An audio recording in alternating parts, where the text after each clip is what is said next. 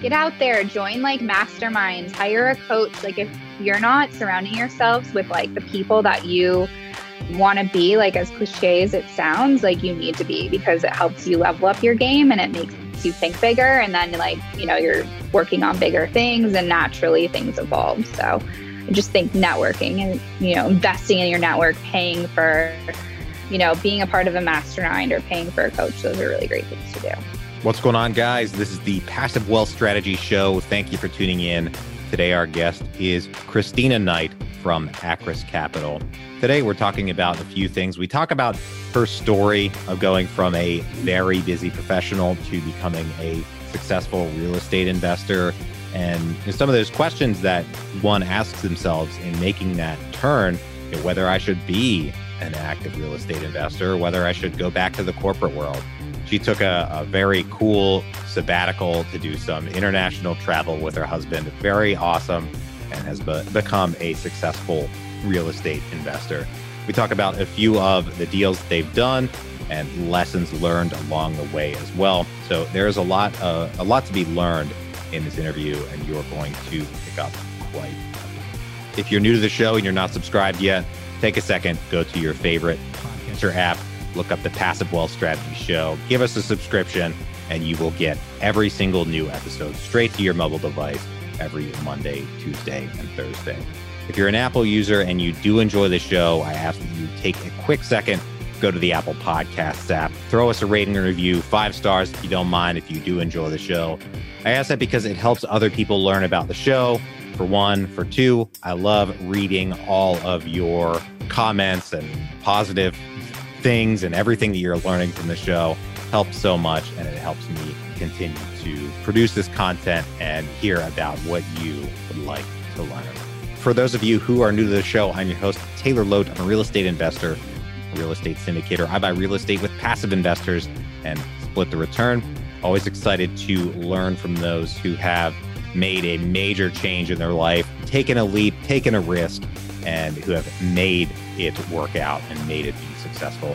That's awesome. And that's what we're going to learn about today from Christina Knight from Akras Capital. Without any further ado, here we go. Christina, thank you for joining us today. Yeah, thanks for having me. Excited to be here. Yeah, it's been great talking with you and uh, looking forward to the rest of our conversation here.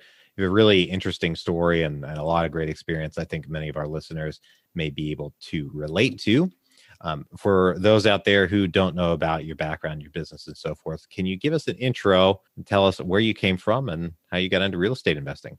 Sure. So I spent a little over a decade in investment management and fixed income as an analyst, trader, portfolio manager, you know, largely focused on housing investments actually. So I kind of, you know, had looked at different housing investments, um, mortgage investments for my whole career. And then in 2014, I bought my first property. It was a condo, and I bought it with the idea that I was always planning on renting it out. And so eventually, as I left my job in finance, I took a year off to travel. And so I rented out that property that I bought and soon discovered that I was making, you know, close to a thousand dollars a month in passive income, which, you know, gave me a decent amount of money to travel in Asia at the time. And it was just kind of like, wow, like, why am I not doing more of this? You know, and so that's how this whole journey started.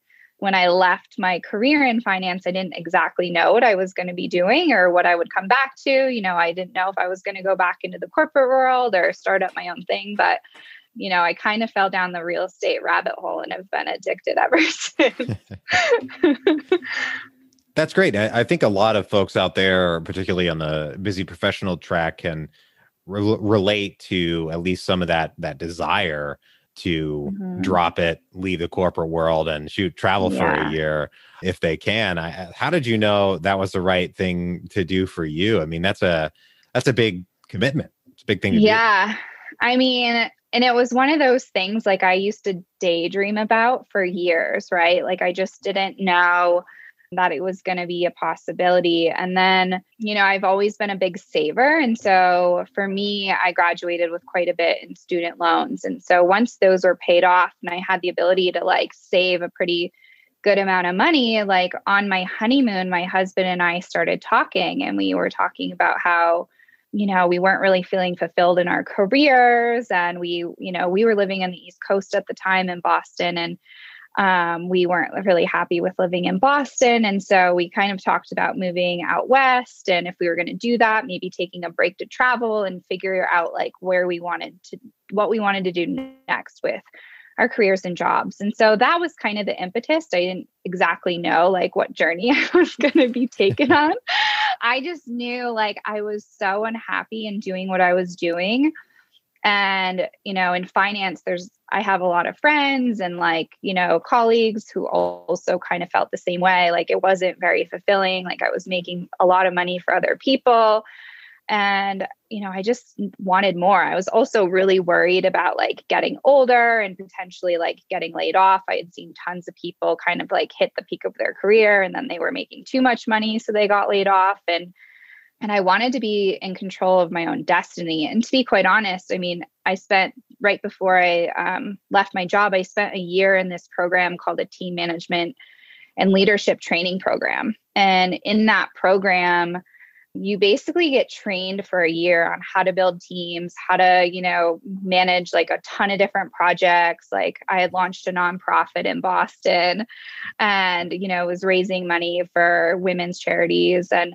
so that program kind of taught me more about entrepreneurship. It taught me how about like creating your own life and like taking, you know, responsibility for your own life and how it was going and you know that you can take risks and you can, you know, change things up and while it might be scary, maybe even terrifying, you know, you could always go back to that career if things didn't work out.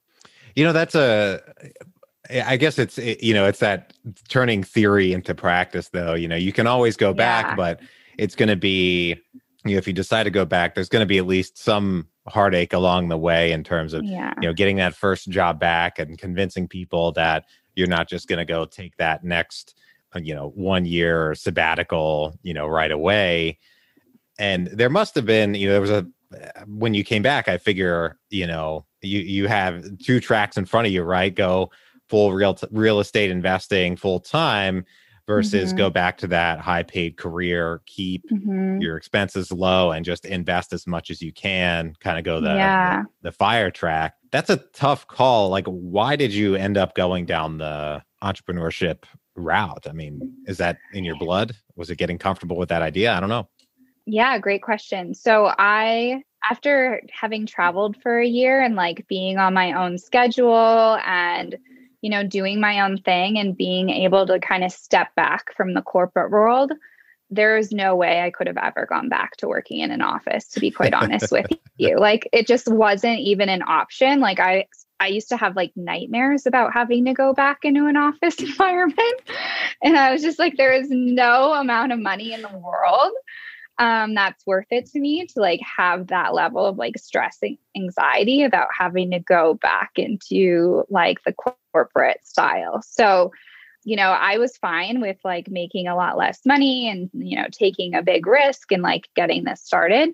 But yeah, I mean, it's not for everyone. Like, I just, for me, like, it was just, I couldn't, I was so unhappy. And there were so many like terrible feelings about like potentially going back to the corporate world, like that was like a strong enough why for me to do whatever it was in my power to not have to go that, that route. Yeah, nice. I mean, I I agree with you about the, the the crappiness of the office. You know, for for the video viewers out there, my cat keeps walking across my desk, and that's part of the joy of you know I've been working from home for for years, and uh, part of the joy of having a home office compared to working in the corporate world. Mm. But yeah, no, I, I I very much uh, relate to that. So let's get into that first, you know, active deal that you did. You come back, you're okay, we're going to go we're going to be real estate investors, but yeah. Okay, if it's it's hard to say qualify for bank financing mm-hmm. if you mm-hmm. don't have, you know, proven a, a proven source of income, so on and so forth. So, how did you, you know, work with what you had and how were you how did you be creative and and make that first deal when you came back happen? Yeah. So, I mean, when we got back, my husband is one of my business partners. And there was also, I have another business partner who also actually used to work with me at the investment management firm I worked at. She um, joined forces with me and um, she also owned real estate. And so we figured, you know, why not get into this and start a real estate investment company? Um, so none of us actually had a W 2. We had all left our jobs and all pursuing this. So definitely not recommended. Like, definitely, that is not the easy way to do it when you're starting out. I will say, I feel really lucky that we had an advantage. Like, having worked in finance and having the background that I did in real estate and housing and mortgage investments and you know being very f- familiar with the vernacular used with banks and lending and structuring deals and all of that, I was able to find banks that were willing to work with us and believe in our backgrounds and our experience and our stories and lend to us. So, and you know, it took talking to a number of different banks and like sharing with them, you know, our we had a full-blown business plan. We had, you know, what we were looking to do, like talking to them about the BRRRR strategy and you know how we were going to grow doing that and so you know, I think just being able to have a really strong plan and message, you know, have a really well thought out business plan, have our backgrounds, you know, we presented everything, you know, in a really great package for them that was easy to read. So I think those things definitely helped and worked in our favor. So Interesting. So you didn't need another partner or someone else that could come as like a balance sheet partner or somebody yeah. that can help you sign on the loan. No, Wow. Wow. Yeah. So, I mean, it's definitely like a rare story, right? You don't hear of that happening very often. But like I said, I think because, you know, I have a CFA, I have really strong background in investing, like the banks were able to look past that and, you know, get what we were trying to do and understand I mean, we also had a pretty strong balance sheet with like liquidity and, you know, things to kind of back us up. So nice. Well, you know, it, it might not be common, but the point, you know, the point of the question, the point of the answer, right, is that it's possible, right? There's mm-hmm. always, there's always, you know, people say, oh, it's not possible. It can't be done. Well, obviously, you know, it can be done. You just have to check other boxes and take other steps. Yeah. Another interesting thing is I was also able to you know get a unsecured line of credit for our business as well when we had just started it and not have you know we had no track record we hadn't done any deals yet all based on our background and experience and story. So i mean if you find the right partners who believe in you and want to support you like really anything is possible. Nice nice. So tell us about that first deal, like the specifics of the first deal that you did when yeah. you came back and, and what it had to look like for it to make sense for, you know, three investors without W-2s and, you know, without mm-hmm. other major sources of income. Like, what did you do? Yeah. So we, you know, we actually bought a property from a wholesaler.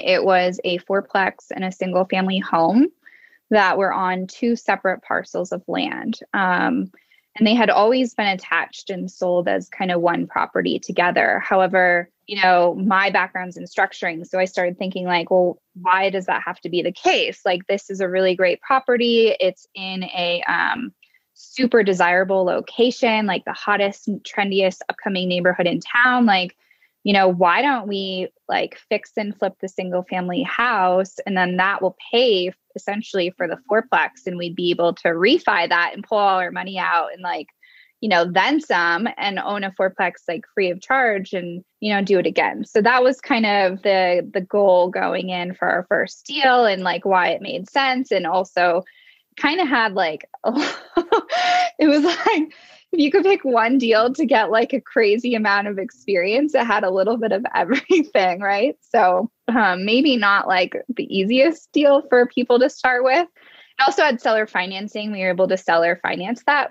for our first deal. So that also gave us some ability to get like start getting a track record and then go to a bank and like be like, look, this is what we did. We were able to execute on our business plan. So here's why you should lend to us. So that really helped as well. Nice. Yeah. What were a few of those things that made it, you know, a, a good learning experience for your for a first deal? Oh gosh. I mean, so many things. So first of all, we had to separate the um the natural gas lines, which was an insane excavation project dealing with the city that we were in and you know, it was a good learning lesson in having the right contractor and team because, you know, when they were this they were excavating, like the city hadn't properly labeled like the natural gas pipes and where they were. And, you know, there was a little bit of an explosion and then the city tried to sue sue our oh, contractor, oh, but it was really the city's fault. So you know that's just one example in terms of like fix and flipping and like really you know knowing your budget and learning how to estimate costs and building in contingencies and reserves for when things go wrong. You know that was a big lesson learning how to you know essentially run a business plan on the fourplex. Like the fourplex that we bought you know was in pretty rough shape and all the units needed to be renovated but you know we were able to increase you know, rents on those units from like $400 a month to like eight, $900 a month. So there was a huge return built in there. You know, how to work with a property manager, how to fire a property manager, um, you know, how to, you know, deal with seller financing and structuring a seller financing contract and, you know, and what does that look like? You know, how to go to a bank and refi something. So it was just like a lot of learning lessons there all in one. Hmm, interesting. I suppose the the million dollar question or the the question that, you know, really sticks in my mind is with all of these lessons learned or things that, you know, didn't go as expected, you know, mm-hmm. speed bumps and so forth. How was it that you still made money on the deal? I mean, what was the the saving grace? So I will say, like, I did a ton of due diligence in terms of knowing what we could get for market rents, working with different contractors, getting bids on the fix and flip ahead of time, looking at comps in the neighborhood, seeing what we could sell it for. So, you know, while there were a lot of lessons learned, I will say we beat our expectations for the amount of money that we were going to make on the deal and, like, you know, hit kind of our stretch goal. So overall, you know, the project was super successful and like we, you know, I mean, it really couldn't have gone um, better than it did. You know, we hit our rent targets and then more some, you know, we were able to refi it for what we wanted. We were able to sell it for even more than we expected. So it was a very profitable project. I think we ended up returning almost 400% on it, on our money that we invested. Awesome. Now, yeah. I'm certainly not an expert on Boston in any sense, but neither 400 nor 800 dollars per month strike me as Boston area rents. So, was this property uh, outside of Boston? Was it somewhere else? Did you buy it from a distance? Yeah, so I live in Boulder right now, ah. Boulder, Colorado, and then but my other business partner lives in Boston and the property was in Washington state. So, it was in a, a small town in Washington and you know, rents were still pretty affordable, property was pretty affordable. And yeah, we did long distance real estate investing. Hmm. So, how did you, you know, this is a big question, right? But buying real estate anywhere, especially from a distance, you know, team building is mm-hmm. a big question. You mentioned you learned how to work with property managers and then subsequently how to fire property managers. yeah it's not just them, right? There's contractors, yeah, yeah, all those kinds brokers, of brokers, insurance, and lawyers, yeah, absolutely. Um, so we did spend a lot of time in the market. So we did a couple due diligence trips. You know, we interviewed tons of contractors, tons of property managers when we were there on site. We drove streets and neighborhoods and took videos and you know, got a map and like mapped out all, all the sections of where we wanted to be and, you know, what looked attractive. So, yeah, I don't think you can while you can build a team, you know, on Zoom, like I would highly recommend if you are going to invest in a market where you don't live, you have to be there and you have to um, do your on the ground due diligence and like, you know, interview everyone, talk to everyone. You know, we met with all the brokers in town, wholesalers in town. So just kind of built the team that way. Nice. Now, if you would walk us forward, you know, in time to where you are now and the types yeah. of deals you're doing now? Yeah. So um now we're doing lo- mostly like, you know, larger deals. We learned very quickly that you know that four unit t- took just as much work as it does for like a hundred unit that we're partnered on maybe maybe sometimes even more um, because you know the bit larger you get the more serious your property manager gets the more you know they have like their own contracting teams in house and renovation teams in house and all of that stuff. So um, we're focused on you know right now 50 units and up and we're really looking at we're we've moved kind of markets. We're focused on the phoenix area in south carolina um, and you know looking to take down larger deals there. So we are actively underwriting a bunch of projects right now and hopefully we'll have some stuff under contract in the next couple of months that we're pretty excited about. Awesome. Are you taking them down on your own? Are you syndicating to get the capital? How about all the structuring yeah um, it's a combination some we take down for ourselves if we can. Others we syndicate and bring in investors. And, you know, others we work with just a couple high net worth investors and kind of try to tailor those to more of like a group needs and keep it kind of a small and niche group projects. Nice. Nice. Yeah. Pretty cool. Great to see yeah. the evolution. Yeah. Right now, we're going to take a quick break for our sponsor. Okay. All righty. All right, Christina, I've got three questions I ask every guest on the show. Are you ready? Yeah, definitely. Okay, great. First one, what is the best investment you ever made other than in your education? Your network.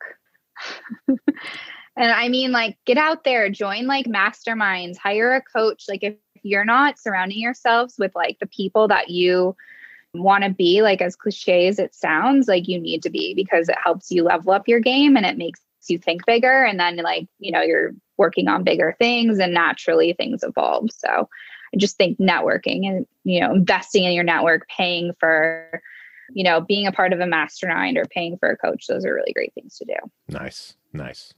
We had the best investment. Now we go to the worst investment. What is the worst investment you ever made? Oh, gosh, I think just like being in the stock market or maybe, or maybe like, you know, it's just so insane to me. Like having been out of, you know, the stock market, I'm like largely invested in real estate now. Like just been able to like grow my wealth and net worth so much faster. It's like, you know, kind of been a little bit exponential and it's still a little bit shocking to me, like how, you know, this money kind of sat in the stock market for a long time and like returned some, but you know, then the next year goes back down and it goes back up. So yeah, yeah, totally. It's uh it's the casino. Mm-hmm. You know, best way to think about it. My favorite question here at the end of the show is what is the most important lesson you've learned in business and investing? Yeah, I think the most important lesson in business is small, persistent actions lead to big results, right? So it's the small actions that you take on a daily basis and just keep doing and keep going after it. And eventually it leads to like big things happening the most important investing lesson, I think, is trust your gut, right? If you get a bad feeling about it or something doesn't seem right, like it's probably just best to like walk away. Like, don't get too attached to the investment. Nice. Nice. Like both of those. Well, thank you for joining us today, bringing us all these lessons. So great. Uh, everything you've accomplished. Sounds like you, there's a, a, lot down the road for you, too, which is very exciting. If folks want to reach out, if they want to get in touch with you, if they want to find you either personally or on the internet, where can they track you down? Yeah, they can go to our website. It's akras, A K R A S, capital.com or they can email me. My email is knight, K-N-I-G-H-T at akrascapital.com. Awesome. Yeah. Well, thank you once again for joining us today. Yeah, to everybody thanks. out there, happy to have you. To everybody out there, thank yeah. you for tuning in. If you're enjoying the show, please leave us a rating or review on Apple Podcasts. It's very much appreciated and helps other people learn about the show. If you know anyone who could use a little bit more passive wealth in their lives, please share the show with them and bring them into the tribe. Thank you for tuning in once again. I hope you have a great rest of your day. We will talk to you on the next one. Bye bye.